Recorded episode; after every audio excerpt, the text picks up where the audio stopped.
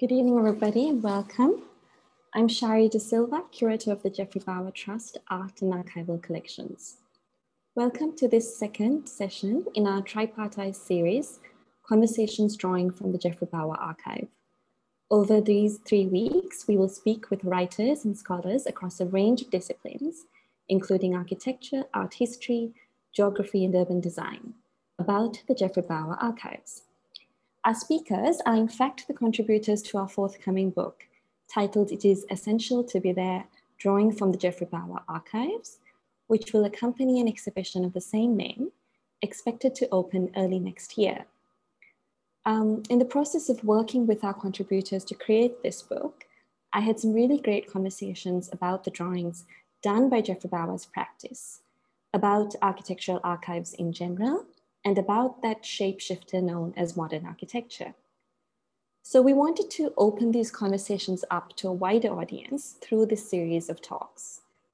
We must also take this opportunity to acknowledge the vitally important contribution of those who worked on establishing the archive and those who wrote valuable foundational texts upon which we could build, and of course, those who actually did the drawings. We're also immensely grateful to Bawa's collaborators, clients, and friends who generously shared their experiences and anecdotes with us through a series of oral histories, which formed a valuable research base for this project. And you can access these via our Geoffrey Bawa Trust website. In today's session, titled Resorts, Reports and Recollections, two of our speakers, Shirley Surya and Megal Pereira, each focus on a particular project to discuss the archives. Channa Daswatte, who worked as part of Bawa's practice, will draw from that experience for his talk. Our first speaker is Shirley Surya. Um, Shirley is a curator of design and architecture at M Plus Museum for Visual Culture in Hong Kong. She's currently working on the opening display for M+, and a major I. M. Pei retrospective. Our second speaker, Megal Pereira, is an interdisciplinary researcher with interest in the politics of public space, critical mapping, and environmental justice.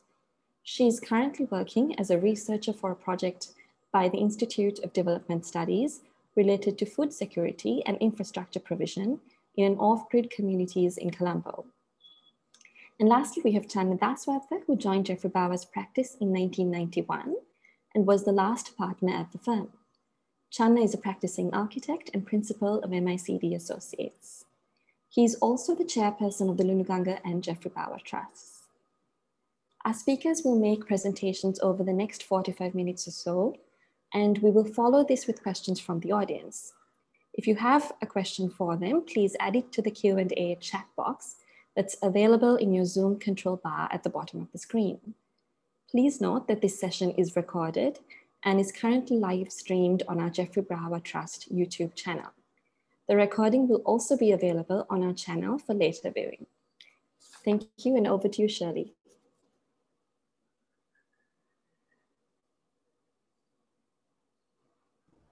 Hello, uh, I shall share my screen. Yes, Shayari? Okay. All right, let's see.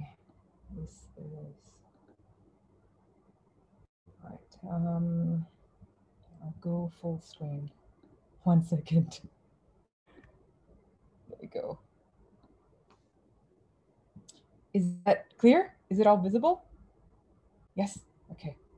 So I just want to firstly uh, thank you um, and also Geoffrey Bawa Trust really for letting me be able to really dig into this project. Um, uh, in particular to you know inviting me to write about it uh, because I think I've only encountered the materials, but having to write about it in about 5,000 words like make you have to really consider how do you really want to slice through this project. So so I just want to thank you for really yeah, allowing this to be a prism in which I look through many other subjects as well as a wider uh, set of evidence.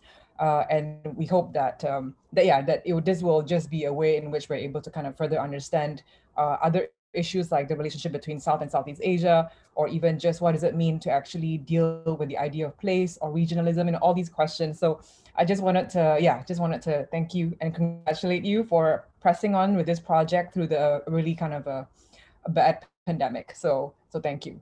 So I just wanted to uh, share that um, that this project uh, obviously is something that I encountered uh, firstly uh, via this this is actually I, think i wanted to mention how i encountered them in a way that led me to write the way i choose to write about it uh, in the essay so this uh, catalog uh, jimbar estate sales catalog was uh, was i mean the project was already mentioned by david robson and as well as in bawa's catalog or monograph like not catalog monograph uh, but i think I think apart from reading them, when I encountered it uh, actually in the office of landscape architect in Singapore called uh, Chang Huai-Yan uh, of salad dressing, he was the one who actually mentioned that, do you know about this catalog?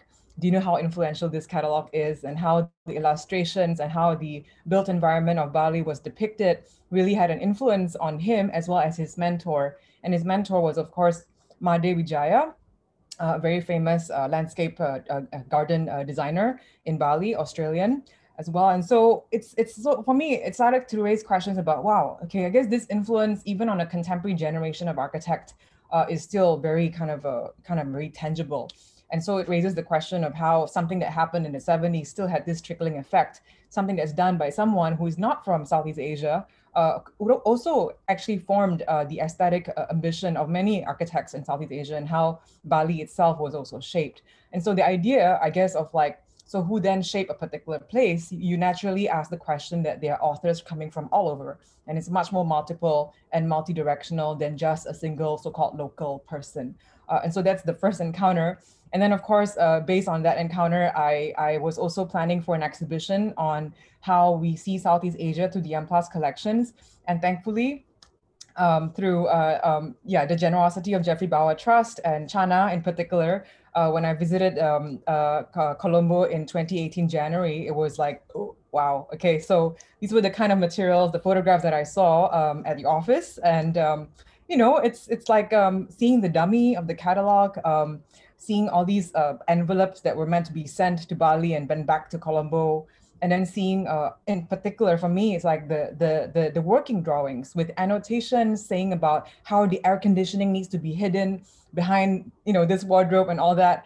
And also just about and also the research photographs um, the study photographs uh, by bawa um, uh, during his trips to bali and also the slides of the construction. And all of this sort of like illuminate um, a process about how something like the bali resort uh, typology. You know it's often dismissed and trivialized because it's all over the place.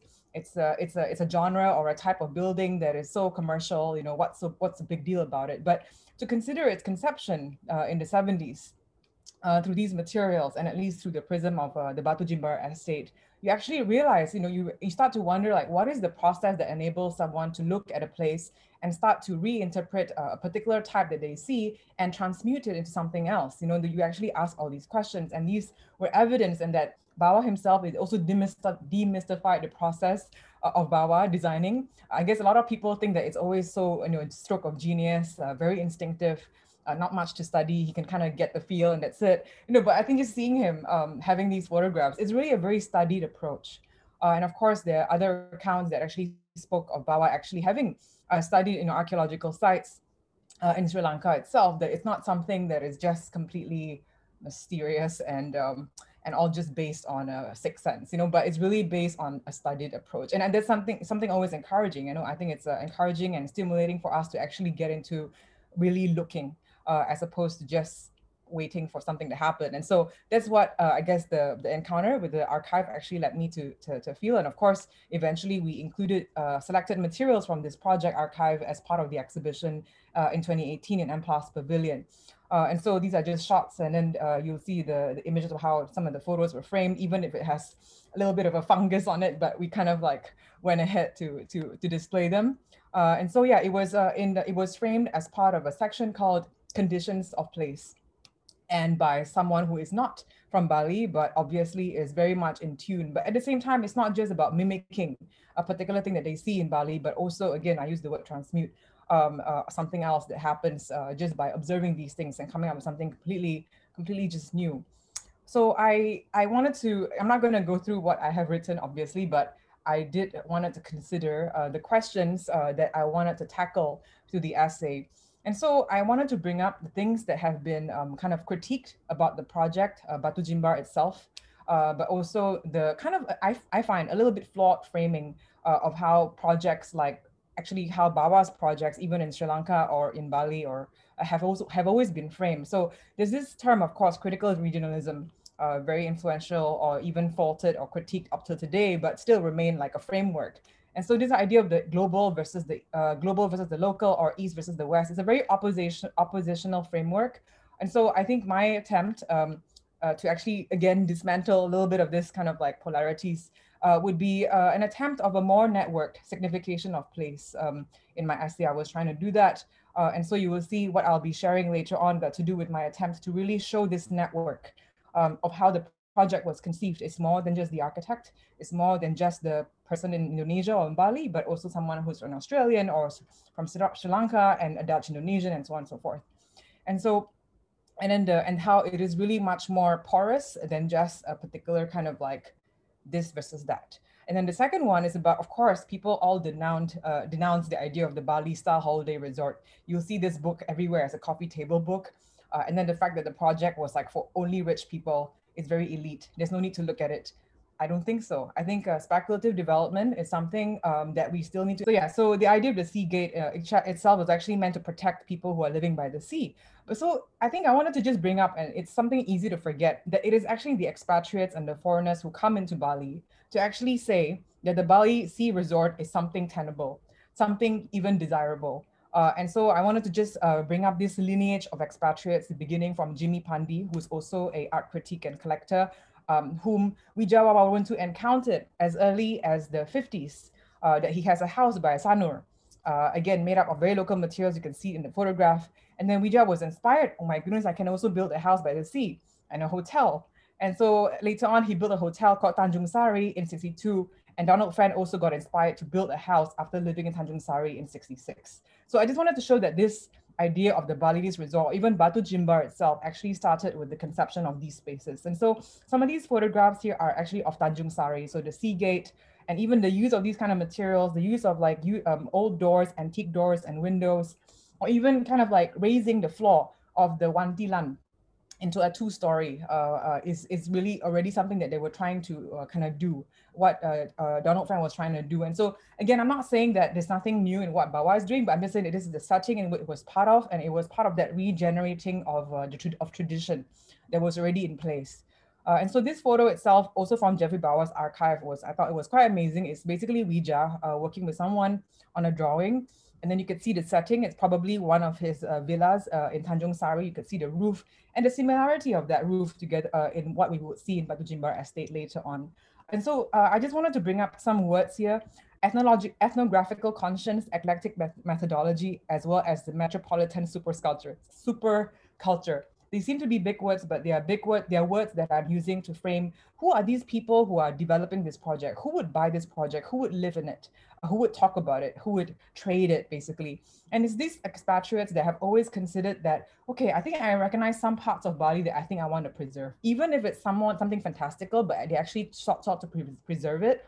Eclectic here means that you are able to almost find commingling of the air conditioning lifestyle plus whatever that I have of using alang alang roof or uh, the coral stone uh, wall. You know, all these things are, you can, yeah, th this is the, the, the, approach that they chose to take.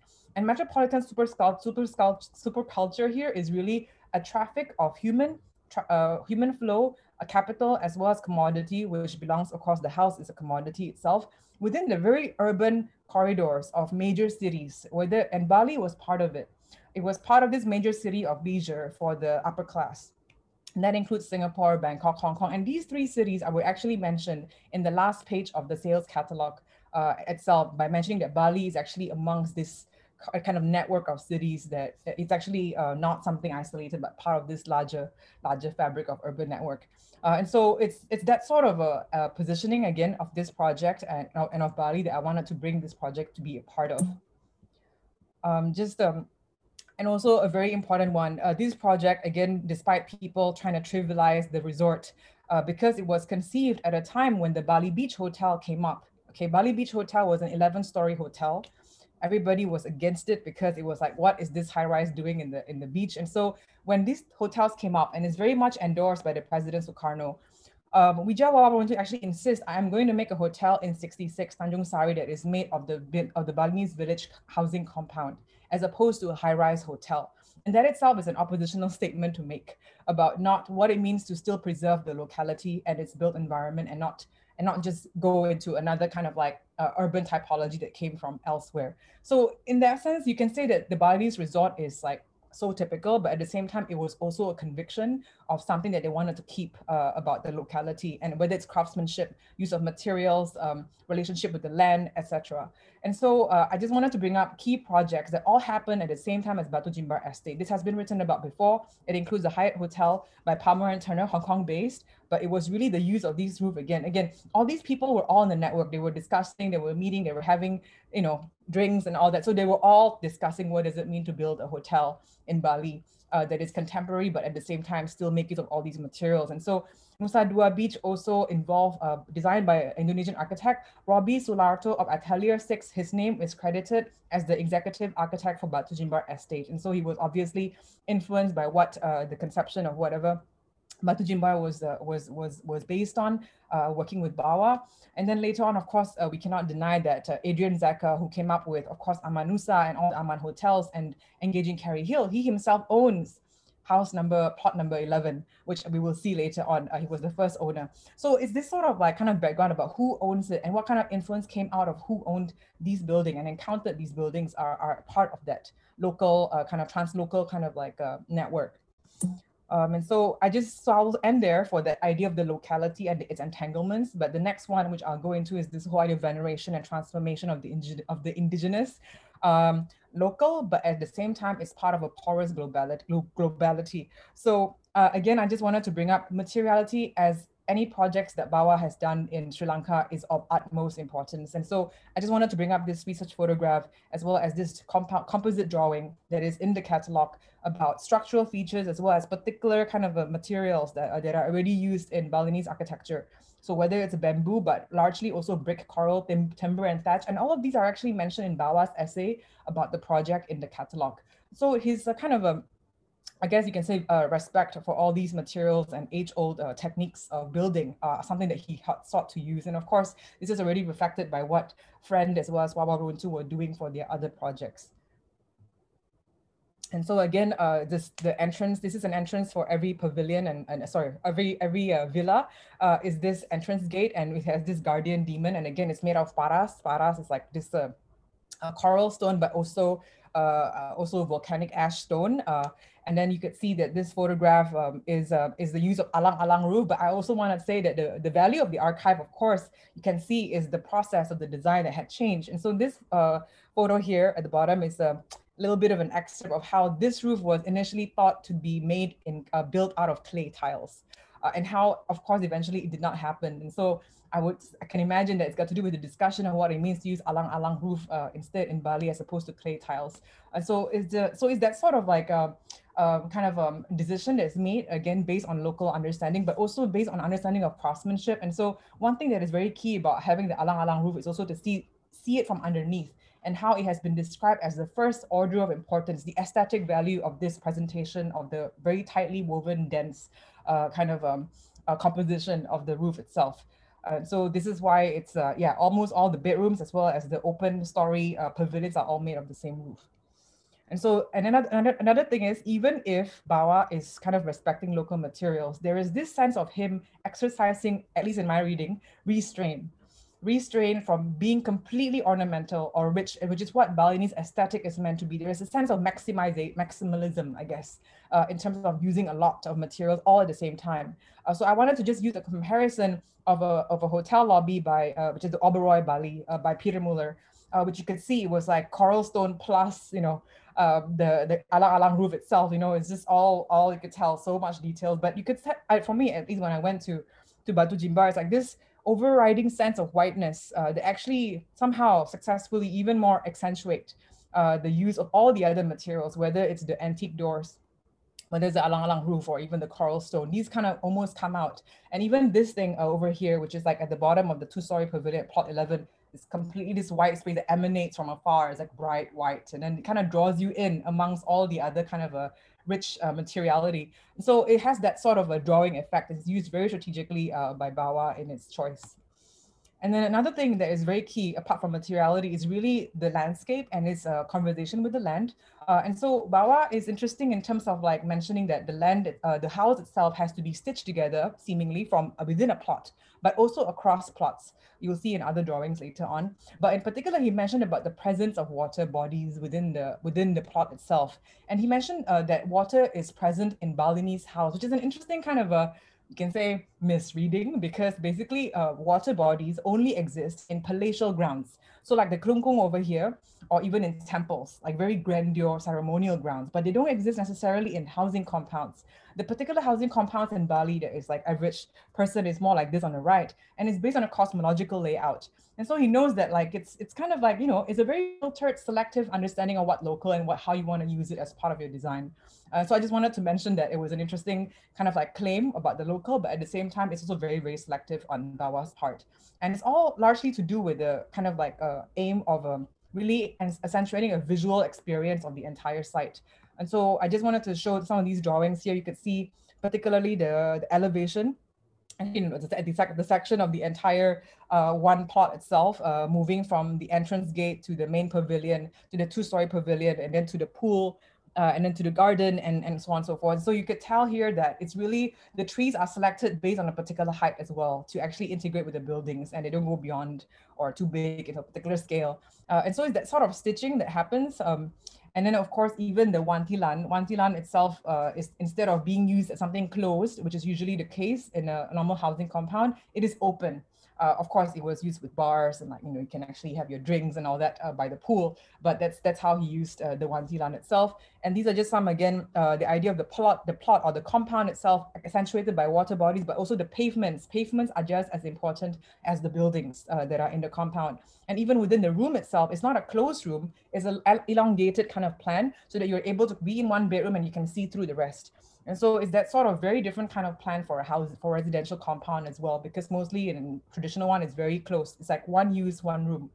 Uh, and so even being in the upper story, there is this periscopic kind of role of the pavilion and upper story, where you can actually see into the sea and other parts of the surrounding. Very much, I think, like the house number 11, you know, you actually brought to a height so you can see what's around it uh, as opposed to it, because a normal housing compound in Bali doesn't go beyond the first story. Uh, so is this sort of like transmuting? And then the, the part that I mentioned about this pragmatic of air-conditioned lifestyle.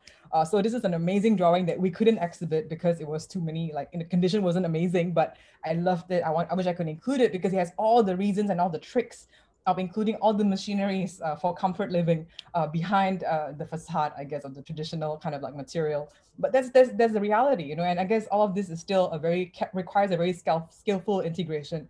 Uh, so that's the, what it is. And so over here, the photo on the right, uh, this is underneath this uh, baskets and pots are actually the air conditioning unit for underneath. Uh, and so it's uh, it's just hidden down there and the same goes with this. And so it's this sort of like, yeah, hiding element, you may consider it as very surreptitious, but to me, it's just, um, this is what it is. You know, this is what the, the house is meant to be sold to particular kinds of occupants and particular kinds of particular kinds of lifestyle. And so you would have to be able to integrate it to, to not make it kind of be so jarring.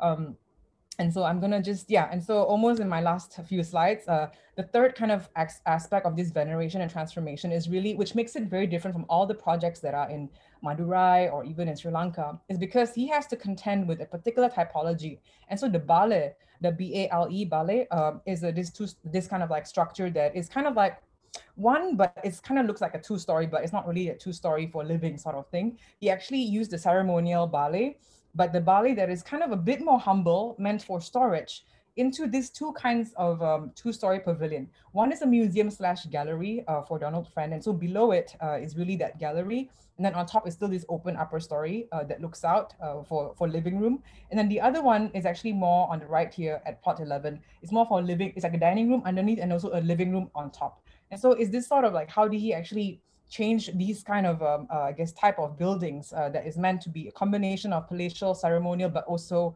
you, almost like um, storage use, I guess, into these sort of buildings, uh, to me was uh, really a form of like a, really a stroke of genius to me. And so again, the, the museum, the museum slash gallery pavilion is really about this grandness. Again, um, you can tell that uh, this para stone was actually used to frame uh, the, the, the, the, defenestration in the windows itself of very severe classic proportion. And then bricks, uh, the one that the red brick is actually the one that actually create this base, a very strong kind of base. And then the stairs itself, uh, much more grand. Uh, you can see in the other ballet, sorry, in the other uh, two-story pavilion that the staircase does not exist in such a way that you enter from an axis that is within the plot itself.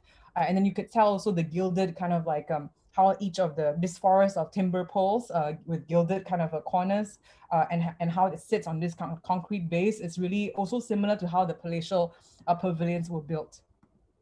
But then this one obviously is really meant to be a house for all seasons, uh, much more, you know, kind of quieter. But again, how you lead into this pavilion is not by a grand staircase. You actually lead into it by this very small kind of almost tunnel-like. But when you turn left, that's when you are able to also actually see um, this stairwell. Uh, this is again looking at from that from that tunnel white stairwell, like a, almost like a mezzanine level of a lot of built-in kind of seating uh, alcoves. Then you go up again, and then that's when you reach the entire upper story for, and then you, from there you can almost tell similar treatments of how the use of very intricate ornament uh, sculpture as the kind of like a, kind of like axial axial points or emphasis uh, for the for the space itself.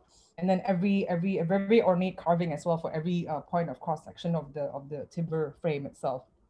And so I guess that's that's kind of like for me, my conclusion again, I hope I've not exceeded 15 minutes, but it's really about I guess you know it's not so much about uh, kind of like a, a nostalgia or even uh, this is a uh, this building was made uh, or built before the post postmodern kind of uh, discourse where the idea of like the, the past or the present needs to come together. But this is really a, a moment of uh, without all these discourse happening but really just really looking very closely at what you're experiencing in Bali and really seeing how this could be part of this kind of like much more contemporary kind of a, context, but also a global sort of a way in which in which what is supposedly indigenous uh, could be on par or equal par as what could be a Euro-American type of architecture being kind of like coming together, uh, as opposed to being very highly self-conscious about about what we need to kind of prove. But then this really natural kind of weaving of both.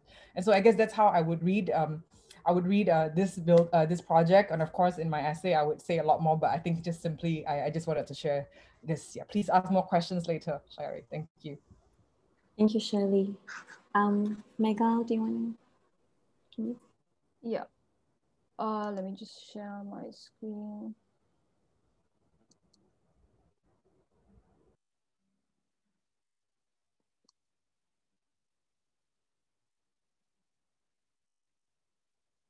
Can everyone see this? Yeah. Uh, cool. So thanks for that uh, talk, Shirley. We're moving to a very different kind of project now from elite resorts to public spaces. Also, I feel like I should issue an apology in advance. My styles are not very visually stimulating at all, unless you're particularly excited by typewritten letters. Um, so the chapter I wrote about is about Galle Green. Um, in the anthology. And it's I'm looking at this brief report on the landscaping and beautification of the Galle Face Green area that was written by Geoffrey Bawa. So for those of you who aren't familiar with it, Galle Face Green is this five hectare park in the heart of Colombo and it's sandwiched between the Indian Ocean and the Galle Face, the, the Galle Road. And the chapter that I wrote looks at, basically looks at what kind of these initial plans, these unrealized urban designs can tell us about public space, about the politics of urban planning, and how they can really inform our attitudes towards contemporary urban development as well. So what I'll do in the talk, in this talk is that I'll provide some context for the report, some, and then I'll just tease out a few examples of interesting things in the report itself. Now, unfortunately, there is no accompanying sketch as well, even though the report came with a sketch, the archives doesn't have it, still looking for it.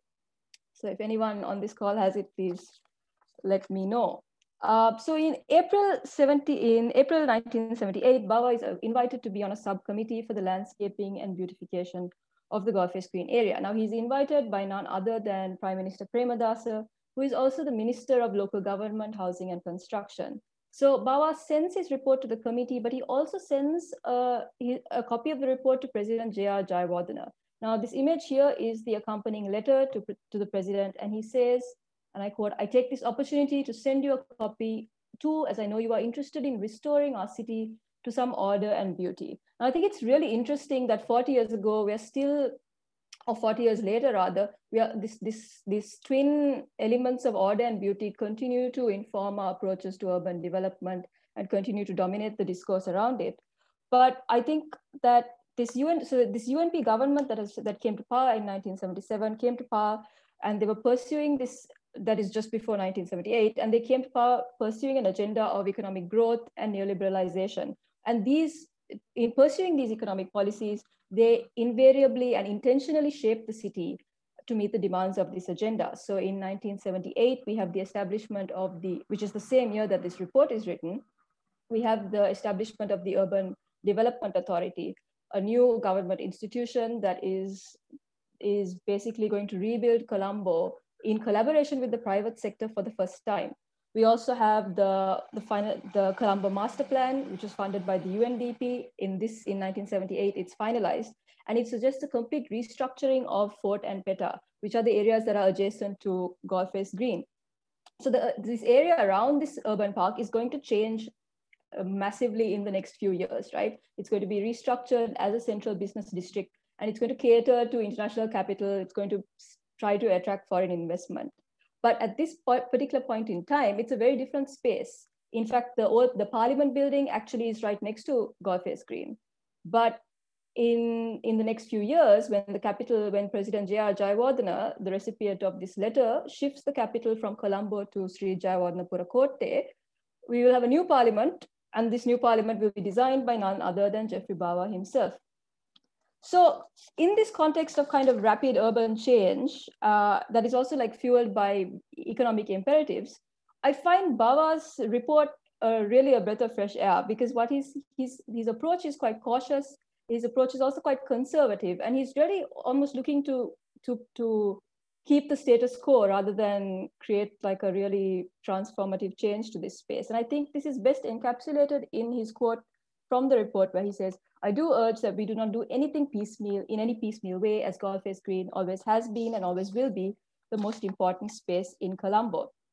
So the reason that he has such a glowing recommendation of the space and the reason this space is so important to Bawa uh, is partly because he think because of its views and that and the views that it affords the general public as well.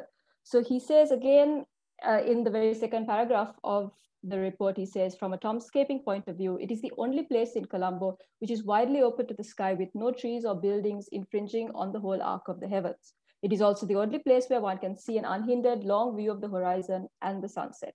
Now, uh, temporary or uh, contemporary uh, visitors to the park will note that we do not have this luxury anymore of an unimpeded uh, sunset for obvious reasons. But at that time, it, it, it, it seemed to be something that Bawa really thought was important. He also is interested in the, the kind of the freedom and that this public space affords people. And he's really invested in, in ensuring access and, in, and keeping this sort of free open space for everyone to use. And he says, in, I mean, in the very first paragraph, he says, the green itself can be left absolutely free and untrammeled as it has been for so many years. It can remain an open, wide, grassed area for the people in Sri Lanka and the people in Colombo to use in as free a way as possible. And I think it's really interest, it, it's interesting that he's really talking about preserving this space for the people, ensuring that they have access. And he's talking about a very light touch to public space, one that is based on like unregulated use and freedom and enjoyment rather than maximizing economic gains of a very, very valuable waterfront property, which Galle Face Green really is. Uh, so and I think that promoting access and enhancing views are these two threads that run through the suggestions of this report. Remember, it's a very short report, it's only four pages, but, uh, and I'm sure that every architect and designer is familiar with this attempt to balance aesthetics and function. But obviously, sometimes there's a tension between these two things, right? Because the very utilities and amenities that make the park more user friendly often come at the cost of preserving this beautiful unbroken view of the sea that Bawa wants to maintain. And many of the suggestions in this report are actually attempts to negotiate between negotiate the tension between access and uh, and views. So for instance, he says of the seating in the park that he he that each seat the the backs of the seat shouldn't be higher than two feet and six inches he's like he says that the, the lighting and the promenade should be should be obviously there to make it safe and agreeable but it should be shaded in an easterly direction, so it minimizes visual disturbance. He also has this really interesting scheme for the toilets, where he wants them to be, in his words, virtually invisible, um, so that they're accessed only, they're actually put under the promenade of Galle Face Green, so that they're accessed from stairs leading to the beach. Now, for some reason, the committee actually the, rejects the toilet proposal outright, and I'm, I'm not really sure why. But a proposal they do, the proposal they, they do take on board at the next meeting is his tree planting scheme. So Bawa is, at the time, the, the existing plan suggests that there are these 16 ornamental bays of planting that are that should be put around the perimeter of Galle Face Green. Now Bawa is appalled by this. He says it would be an utterly wrong thing to do to make these little bays of planting. He says because obviously they'll obstruct the view. Instead, he suggests that tree planting only take place on the eastern side of the Galle Road. So that's like on the Galle Face 1 Taj uh, side of the Golface Road. And if the tree, and obviously every trees, the trees that are selected must be sensitive to climate and be able to withstand the sea breeze. So again, we see that site is playing a key role in his, in his practice and he's designing with the environment rather than against it. And I think this is the centrality of site is something Shari has already addressed in her previous, previous talk. So even though the committee agrees to Bawa's proposals for seating and tree planting, by November, according to the correspondences, it's clear that the plans have been adjusted and in some cases just disregarded. And the final plans are not approved by Bawa's office. At least that's what the correspondences suggest. And I think it's interesting that these elements of the plan, like trees, like seating, almost function like mental landmarks, no pun intended, allowing us to trace urban change across time in a particular space. So the modern park user or the modern visitor to Galle Face Green will inevitably make a comparison between what is there in the in, in this paper plan of the past and what is present in the concrete and stone designs of today. And I think that it in making this comparison, we are actually asked whether we like what we see in the first place. So uh, and I think that, so the reason I think that these records matter, even though, and that this report matters, even though most of its proposals were not even built, I mean, I think it's, it really matters beyond intellectual novelty, right? Because there are these values, there are these ideas, approaches to urban space and urban living. And these are really frozen in time in this report. And it's up to us to excavate them and interrogate them as we see fit. Now, this is not to suggest that Bawa's plans are perfect or ideal that they should have been implemented 40 years ago, or that like today we should implement them and go to Galle Face Green, remove all the coconut trees to appease the ghost of Geoffrey Bawa. Rather, I think that the value of these documents comes from the fact that they are counterfactual. They present an alternative future that was urban future that was imagined 40 years ago. Uh, and I think that this in itself is valuable, a valuable contribution to our urban imagination as citizens of Colombo.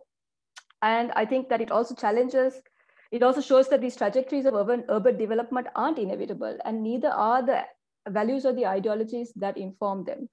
So to conclude this talk, I'd just like to end with Bawa's conclusion to the report himself, itself, where he says, the main thought underlying all these suggestions is that Galle Face Green, as it is now, should remain open and free as it always has been, and that whatever we do to improve it should be done with great discretion and in sympathy with its age-old ambience of a public open space with a wide range of views.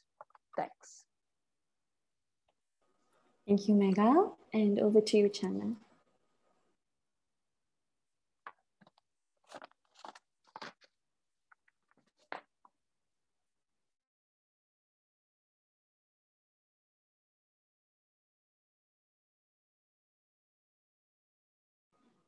You just need to unmute yourself as well. So.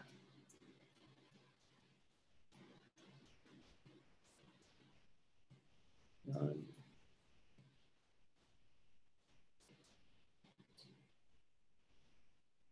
how do I share my screen? Uh, it's the button at the bottom Channa. Yep. Um, and while Channa is sharing screen, I'm just going to remind all our listeners that you can um, add any questions you have as our uh, presenters speak in the Q&A chat box at the bottom.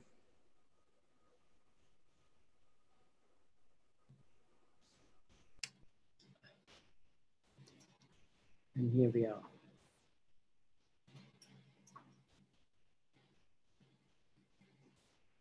Right, so this evening I am going to speak about uh, something very, very different to what Shirley and Megal spoke about. They sort of spoke about some specifics that you can find in the Geoffrey Bawa archive. Uh, but mine is more a sort of uh, thought about all of those things. What are those drawings? Where did they come from? What was it like to be in the process of making those drawings? So I'm kind of saying, I've called it drawing stories from the Geoffrey Bawa archive.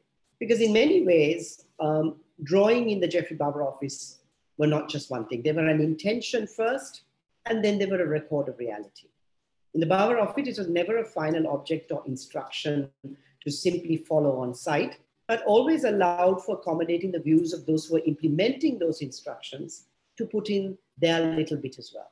So it made sure that the architect was giving a sort of intention, but never really a specific instruction because the instruction itself often came on site.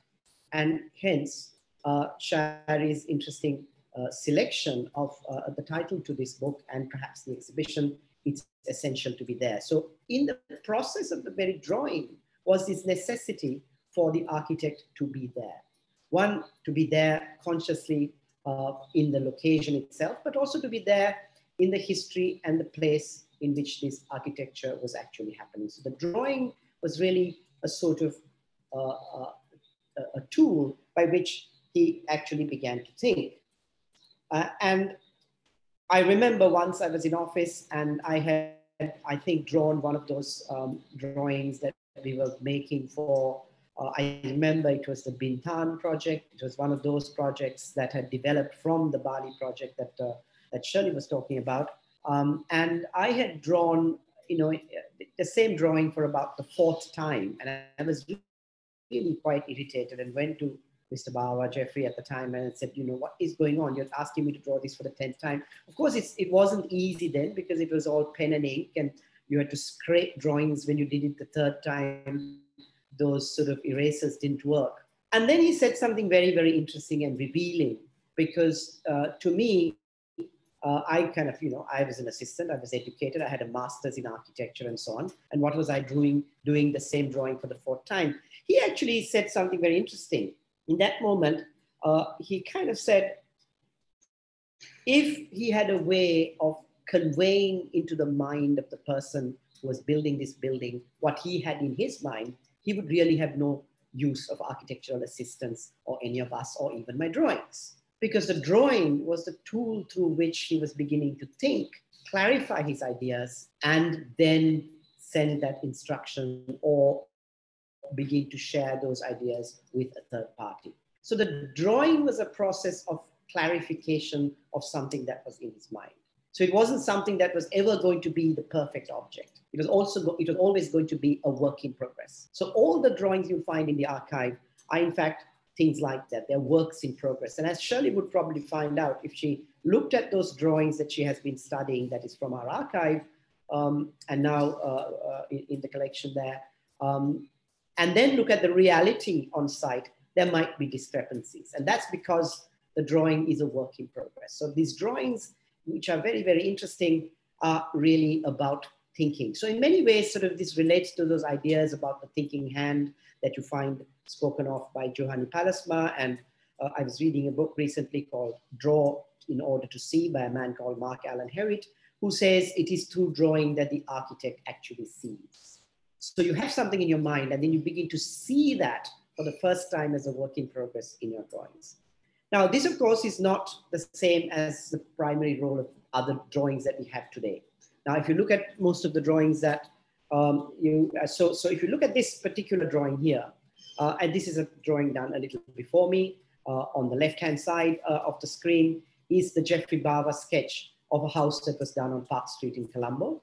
And on the right-hand side was a drawing, and of course the house was built uh, long before I joined his office. In fact, a few, a, few years before I built, joined his office.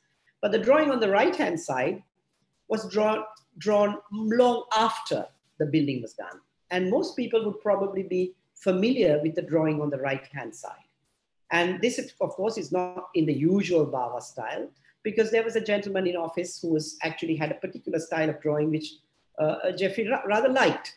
And he said, well, why don't you draw this? And this is the drawing that was eventually published to uh, illustrate the, the, the, the, that particular project in a, in a wonderful exhibition we had in Australia um, that, um, that, that, that Geoffrey Bawa had with a, with, with, with a little catalog that was published. So you have the Bawa drawing, which is an intention on the left-hand side, uh, or a series of thoughts about what you might do on a site. And then you have a drawing, uh, and there's really, in the archive, nothing in between. Then I know there's one drawing, which was a letter written to the client with a sort of semblance of what we have on the right-hand side. So it's kind of a process that you see in the archive, which is always very, very interesting. Of course, what the Bawa uh, office shares with other architectural drawings is that drawings are in fact instructions. And if you look at this range of drawings I'm showing you, there are a whole series of different kinds of drawings from vellum on the left-hand side, which is taken from outside of the collection. But all the other drawings are actually from what was the Bawa archive. Some of it, of course, are in my personal collection now because as I'll tell you later at the end of this uh, short conversation, the archive was never expected to survive. And the three drawings of the altarpiece for the same church that was done by Edward Vredenberg before Geoffrey Bawa's time, one pencil on, on, on drawing paper, ink, uh, watercolor on drawing paper and ink on tracing were actually for uh, a church in Colombo, uh, which was part of the archive, which I sort of collected at a time when it was not going to survive. Uh, and below it uh, is a blueprint, which is also another mode of presenting drawings, um, which was made of, of a ink and on tracing drawing that I had done with Geoffrey for an interesting project that we did uh, in Bangalore. And of course, the last drawing that you see is a, is a, is a, is a computer rend rendering of the Bentota Beach Hotel, which was used recently in the renovation of the hotel. So all of these are different ways in which you give instruction. And what's interesting about a drawing is that it's more than just what you see in it. It tells you something about when it was done, why it was done, how it was done, and the society within which it was done. So archives are very interesting, not just simply for the content in it, but also for what it actually is. Archives are also, I think, modes, drawings are also means by which you actually disseminate a lot of information that is not really architectural and meant for construction. So for instance, if you look at some of the early folios of drawings uh, that uh, were made uh, in the 18th, 17th and 18th century, here, uh, this particular Tuteli architecture by Sebastiano Serlio, you find not just records of old buildings that were in Rome that architects were drawing at the time, but also imaginary drawings, drawings that could be reassembled for other options that you might have uh, from what you were studying of an old building. So drawings not became not just instructions, they were not works in progress as well, but they were also possibility.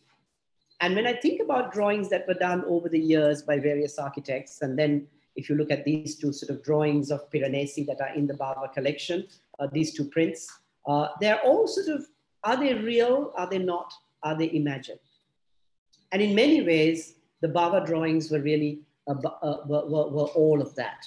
They were instructions, they were works in progress, and they were also imaginations. Now, this particular drawing, this blueprint that I've come back to, is a drawing that is done over a plan of a ruin of an old fort outside of Bangalore. Unfortunately, uh, the expressway to the airport has cut right through this beautiful building now, and it doesn't exist except as a kind of sectional drawing.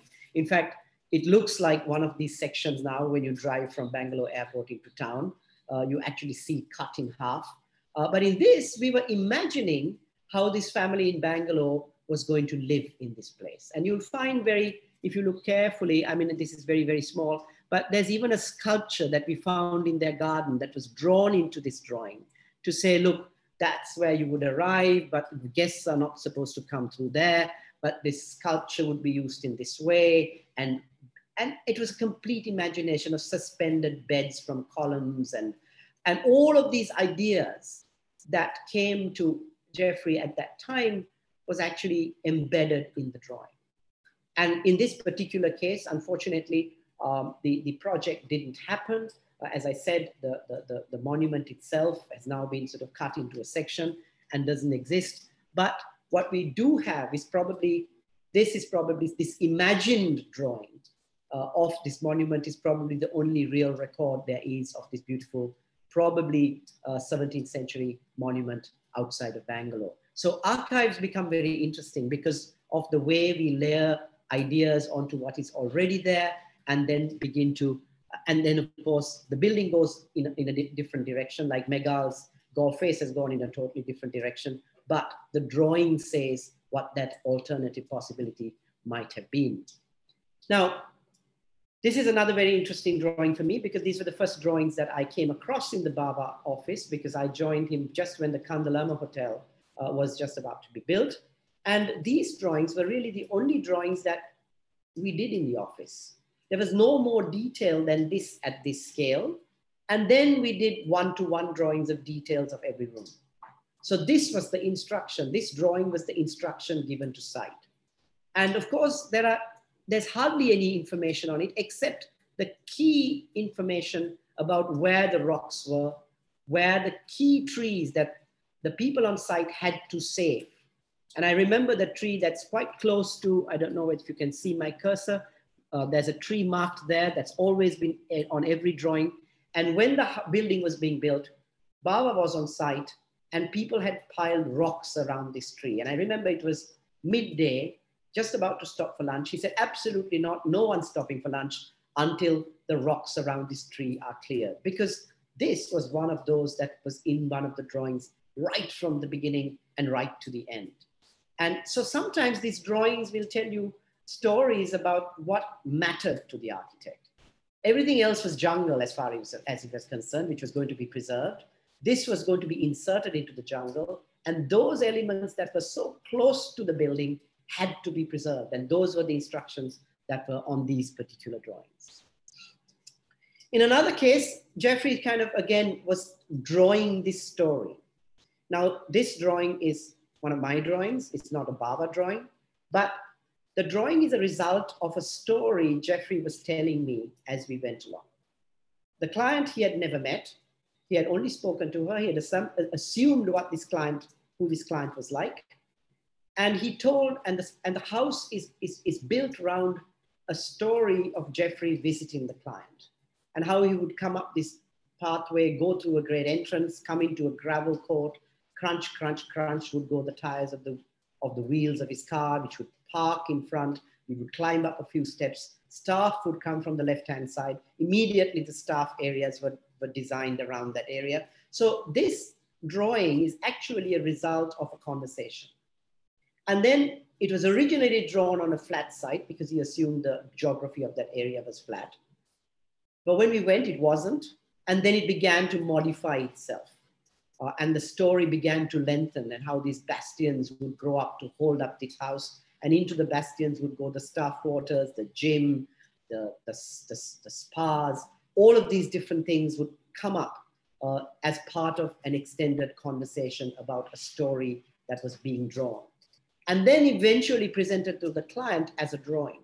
So here was a story that became a drawing that then became an architectural proposition to a client who then, in the way Bawa presents it, the client falls in love, falls in love with the ideas, with the drawing, and of course, with the story of a possibility of a lifestyle. And that's really what these drawings were about. They were about conversations, they were about ideas, they were about how you would go forward uh, through a, a, series of ideas. Now, this is a classic collection of drawings. It's one of the few things that I think Shari has in her archive, which shows us the stages which develop from a mere pencil sketch on the very left-hand side to something in the middle that's kind of halfway in between. And then you have the published drawing on the right-hand side that was done for the book, the white book, uh, that, um, that was published in 1984, 85 uh, of the Triton Hotel. Uh, and, and what's very, very interesting, of course, is all of the scribbles that are going on, because all of this is part of the conversation that's going on around the drawing. The drawing is not setting, the drawing is never sitting on a draftsman's, a draftsman's uh, uh, uh, drawing board. It's actually flat on Geoffrey Bawa's desk with layers of other tracing paper and masking tape on it with layer after layer of conversation happening on top of each other. And then eventually there is a design uh, that by some means is transmitted to site and then a drawing that is done after the building is built, which you see on the right-hand side. And now these, the, the tradition of course goes all the way back to Lucky Senanayake and this particular drawing, um, which is very interesting because Lucky's drawings of intention are really very fragile, so we can't actually even show them. But this particular drawing signed by Bawa in 1962 was done really in 1985 for the book, the White Book, uh, because the end product was, as far as Bawa was concerned, a pretty important object. It represented the building that was on site. Um, all other drawings were works in progress, except the ones that were built after. So in many ways, the, the drawing in, in, in office was not something that was ever going to be completed.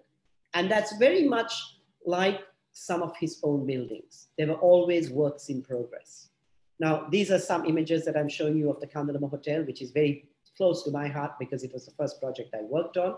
And what you see on top is the intended elevation, which kind of even has tiled roofs on top of it.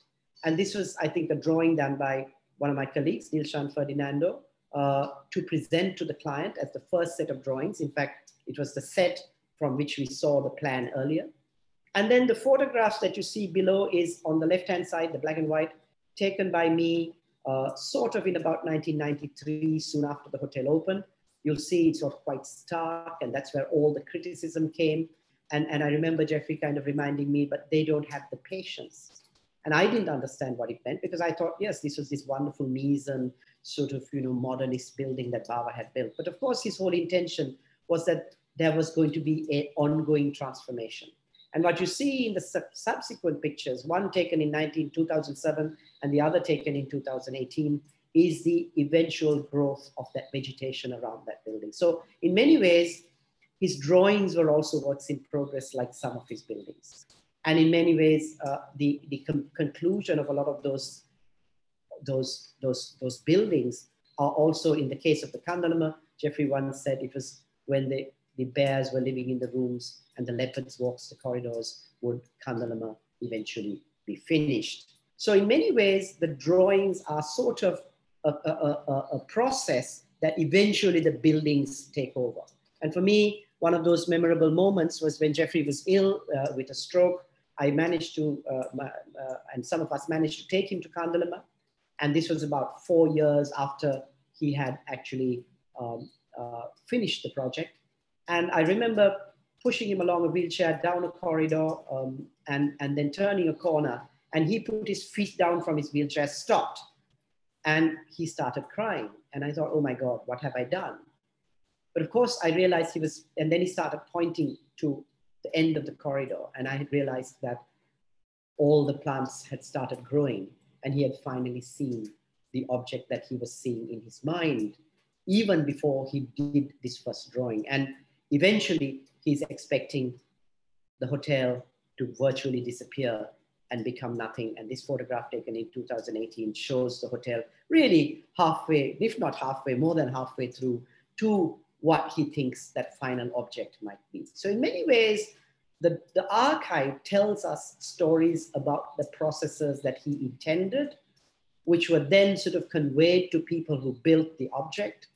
And then of course, the object continues that process of ongoing transformation uh, that will eventually uh, either become or continue to fall apart as part of that process of building itself in, in his mind. So for me, uh, I learned rather quickly uh, from him that if the, the, that the drawing was really only a part of a, of a much bigger process. And that's why I think uh, in many ways, preserving the archive for him as well, because it was only a work in progress, was really the last thing Bawa wanted. In fact, preserving anything was perhaps not part of his being. Sitting on the terrace on the last evening at Lunaganga, on which I was able to actually talk with Geoffrey Bawa, uh, he kind of looked down on the, on, the, on the gardens and said, look, if anything should happen to me, I just want you to cut the grass on the top terraces and we can watch the jungle take the garden back. So in many ways, I don't think he was, of course, this didn't happen the trustees kind of kept the garden going. Of course, he enjoyed the garden as it was, and we now share it with visitors, and they come to contemplate its peace and grace, which is what makes the archive even more important than ever. It was not supposed to survive in its present form. By its very survival, we now have an opportunity to contemplate on the origins of some of these buildings that Bawa and his associates caused to be built and the cultural ethos within uh, ethos with its multiple inspirations from which those ideas arose. All the more reason for this particular examination of the drawings and stories that are embedded in it and left by an architectural practice that was working in a very fast changing world to forge a sort of identity to an ancient nation state at the crossroads of history and looking to a future of contradiction and complexity. So I think the archive is very, very important because it wasn't supposed to survive. And that in itself is something, a sort of gift that I think we have. And I'm really, really glad that everyone who's working on the archive, who's interested in the archive, is writing such fabulous things. Uh, Shirley's great insights into Bali and Megal's wonderful insights. And of course, everybody else who'll be, who'll be talking at the next talks, Sean Anderson, Jyoti Da, all of them have wonderful insights into what, what in many ways is what I would like to call the accidental archive. And Shari, you're in charge of that. And I think it will be, it's, it's, it's, great what you're doing. Uh, and, and thank you for what you guys are all doing to look at uh, what has survived from these processes of thinking. Thank you. Thank you, Channa, and thank you to all of our presenters for these really um, wonderful and insightful presentations. Um, I have a lot of questions. I think perhaps the audience does too. So I'm going to invite you, uh, we already have one, which I'm going to um, take in a second. Uh, but just a reminder to anybody who does uh, want to ask a question, just to uh, drop it into the Q&A, which you see um, as a chat box at the bottom of your Zoom control bar. Our first question from Gek is for Shirley, and it says, uh, did Bawa bring any Balinese artifacts and artworks back to Sri Lanka? I think I would uh, forward that question to Channa and Shayari. you know, like, because I think, yeah, something in the house that you would know about that I don't. so, I mean, there's oh, yeah. the, the famous piece would be the, um, the tapestry that you have in number 11. Yes, the tapestry is a whole collection of those wonderful hand painted uh, drawings that you uh, kind of you, you, you still find. I mean, in, uh, if you can, if you're very lucky, uh, in where that wonderful water pavilion is. Uh, Shirley, where is that uh, that wonderful pavilion that's in the water? I can't right. remember. Yeah, so it's the Klungkung, the palace, the judges' yeah, pavilion. Exactly. And I think he collected a whole lot of beautiful hand painted drawings uh, from those shops that you kind of find. Uh, and, and maybe he even sort of uh, engaged with some of the, the makers of these, these drawings because he must have used them in Bali. I've also seen a couple of small uh, carvings. There's one with a with a boat that you find at Lunuganga against one of the windows. Um, There's also isn't the the fish mobile that's hanging in his bedroom? Mobile, yes. I don't know whether that's Bali. I think it's Balinese, made out of uh, palm leaf. Yeah. Ordinary mobile, I think. I mean, he said it was Balinese to me. I don't know. I can't remember. But he did bring quite a few. And I think uh, the fabrics, which he then uh, fixed onto a canvas and made an entire wall, which is about uh, almost 20 feet by, by 12 feet high, uh, is, mm. is a spectacular backdrop to his sitting room in, in number 11. Right. There you go, Gexri. I hope they answered it fully.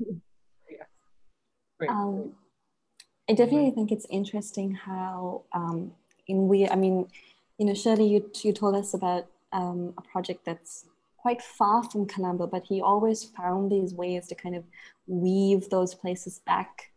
You know, I think the relationships that he built between Sri Lanka and um, even Colombo and other other places was always kind of reciprocal. Um, the way objects get placed and then they move. Um, we have another question from Ty. Uh, he says, what were the key climatic solutions that Bawa implements in all his works, which he learned from Bali to Sri Lanka? Um, thanks, Ty. Shirley, do you want to? Um... yeah, let me let me let me try to okay, climatic, right? So that's the key one.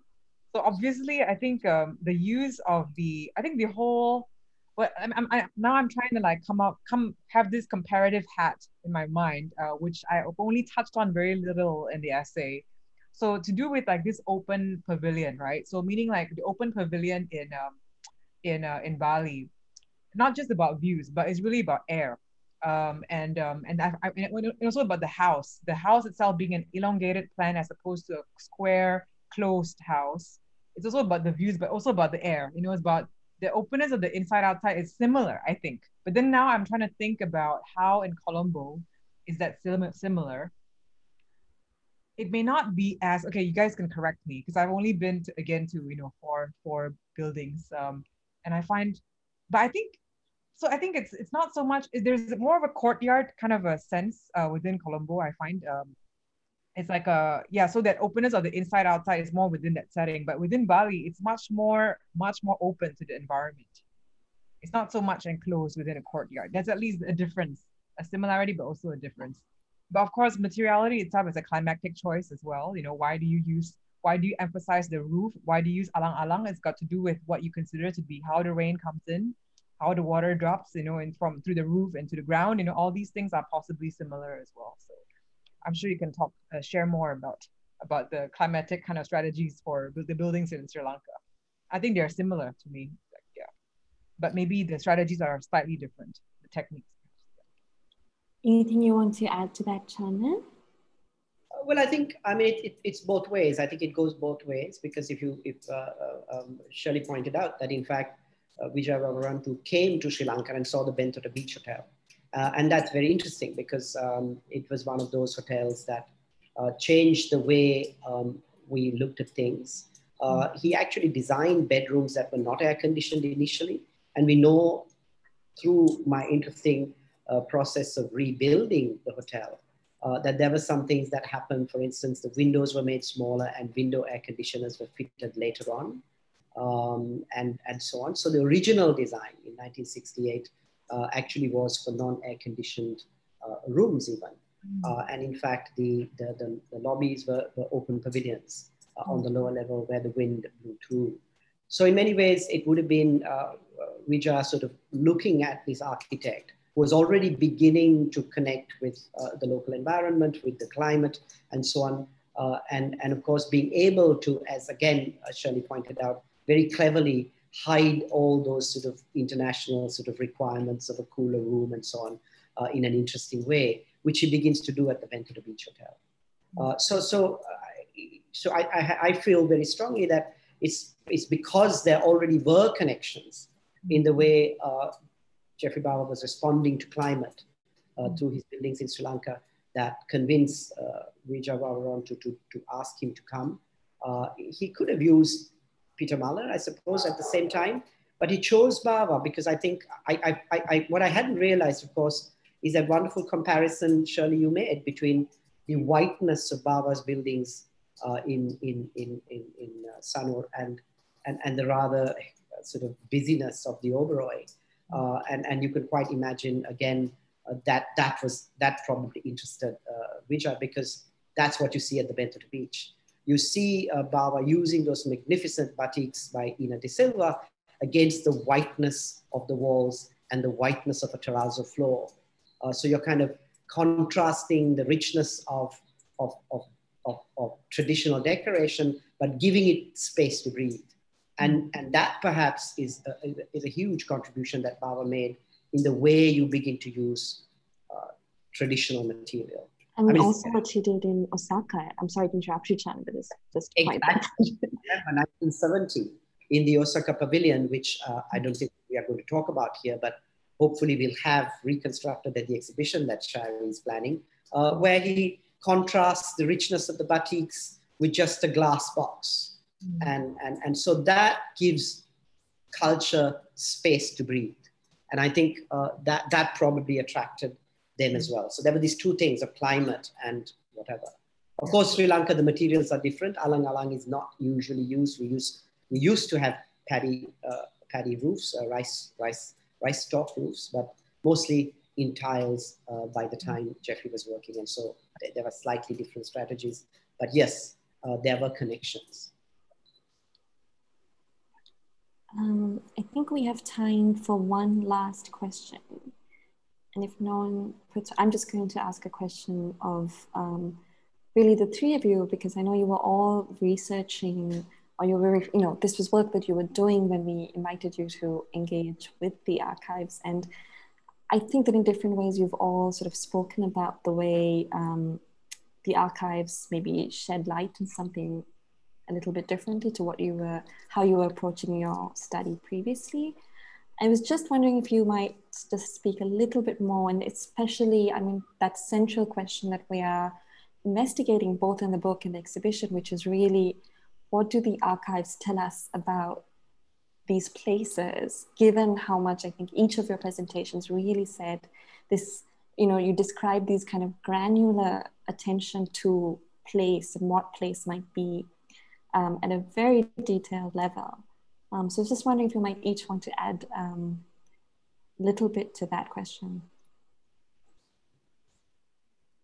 Maybe um, Megal, would you like to go first? Yeah, sure. Um, yeah, I think that looking at the archives, uh, yeah, it's been, first of all, this idea of unbuilt environment and looking at how these things that didn't, these projects that weren't realized can tell us so much about idea what people in the past thought of the future and what we and how they can inform our urban imagination that all comes from looking at this archive because uh, i mean my previous research hasn't really uh, kind of delved into it. But i think that especially just reflecting on using the archives and what it means about studying places uh, firstly i feel like doing archival research just raises more problems than it solves actually um, which can be quite frustrating but I think what I realized is that it's it's kind of also just a material repository of just the information about places but it's also bound by the constraints of, of its time right? So there are there are limitations. So for instance uh, this absence of a plan that really really frustrates me or the absence of that sketch uh, when i'm reading the correspondences between bawa and various people in government. At one point, he actually says, um, you'll have to ask somebody else for the plan because this country is very short of printing paper and I've only printed one set. So, I mean, I guess it's also about just like the limitations of archives in studying places as well, right? You can only go so far. Yeah.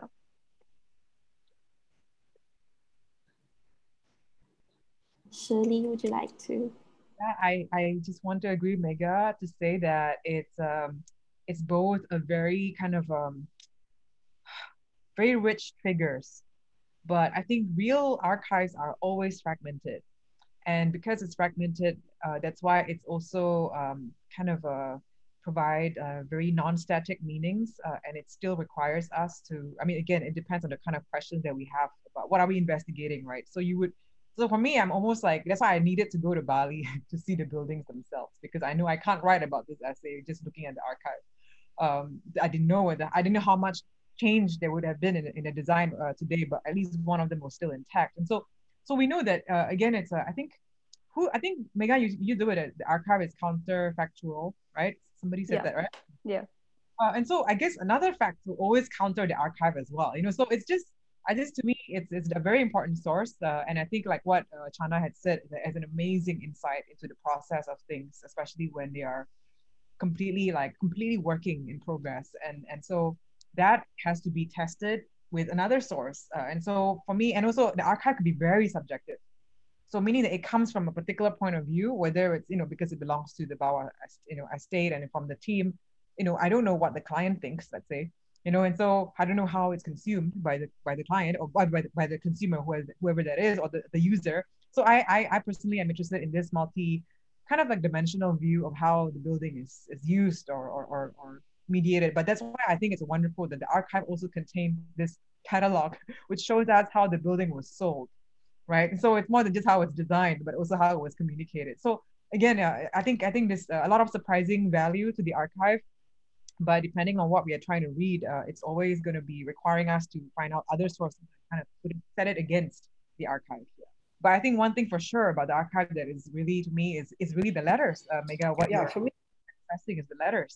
Uh, to me, one thing about the writing of Bawa uh, is always precious, you know, because you're always wondering, you know, what does he think? You know, Channa, you have the privilege of being with Yeah. him, you know, encountering him, having all these anecdotes. But then for those outside, you know, what is he really thinking? You know, what does he mean by this? And so having his text, uh, all these letters mean so much. I think I'm not saying that we, we should still uh, view them critically, but it's still a huge, it still illuminates a lot. Um, and so we could also uh, sense the consistency, you know, like uh, of values or approach across different projects and how he writes. So that's that's what I think is the value of the archive.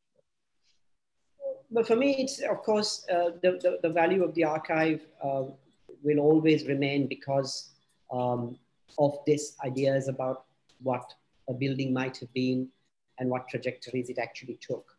Uh, and I think, as I call it, the accidental archive, of course, has all of these. As it is, it's, a, it's fragmented. It's not a complete story. Uh, but I think it never was meant to be a complete story. Mm. What, what, what was left was really a, a, a series of Mm. works in progress uh, that, that we have. I think the, the next big sort of revelation in the archive would eventually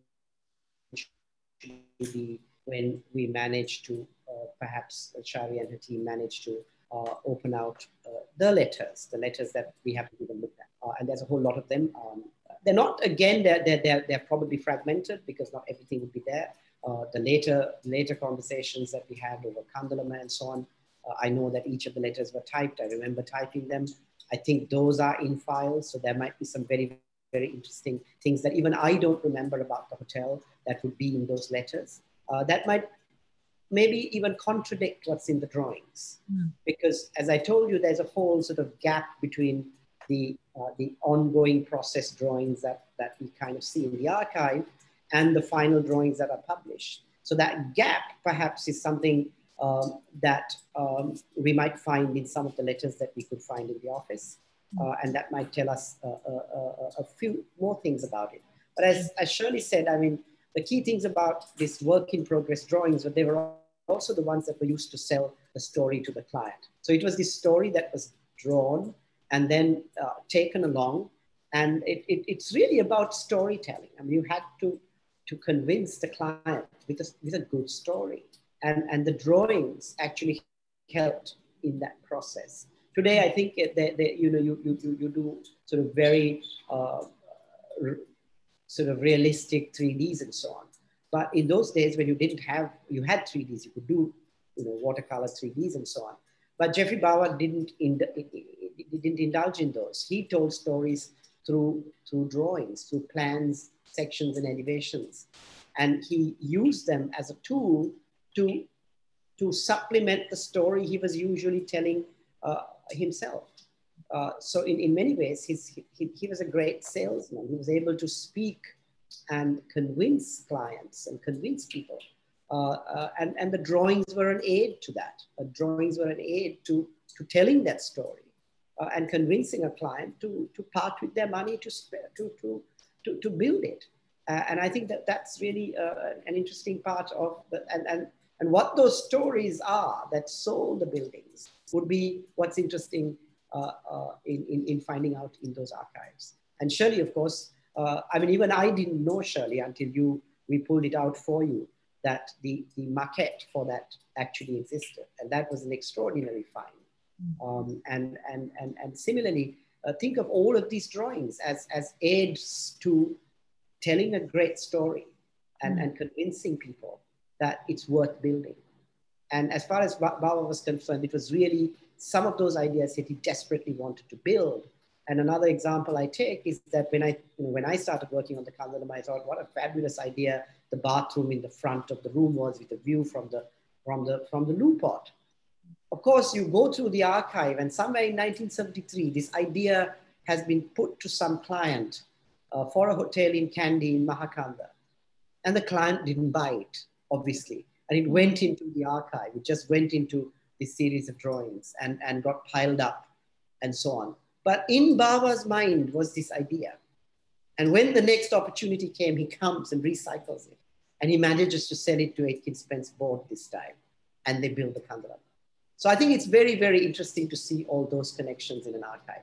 where, how far has an idea traveled Mm. uh, in an architect's mind and in an office? And those are very, very interesting things. And then what were the alternative possibilities and what have we missed? Again, like Megal said, I don't think one is more precious than the other. Uh, the past is never better than the future, or future is never better than the past. But at least the knowledge of it means that we are going into the future with knowledge of what might or might not be.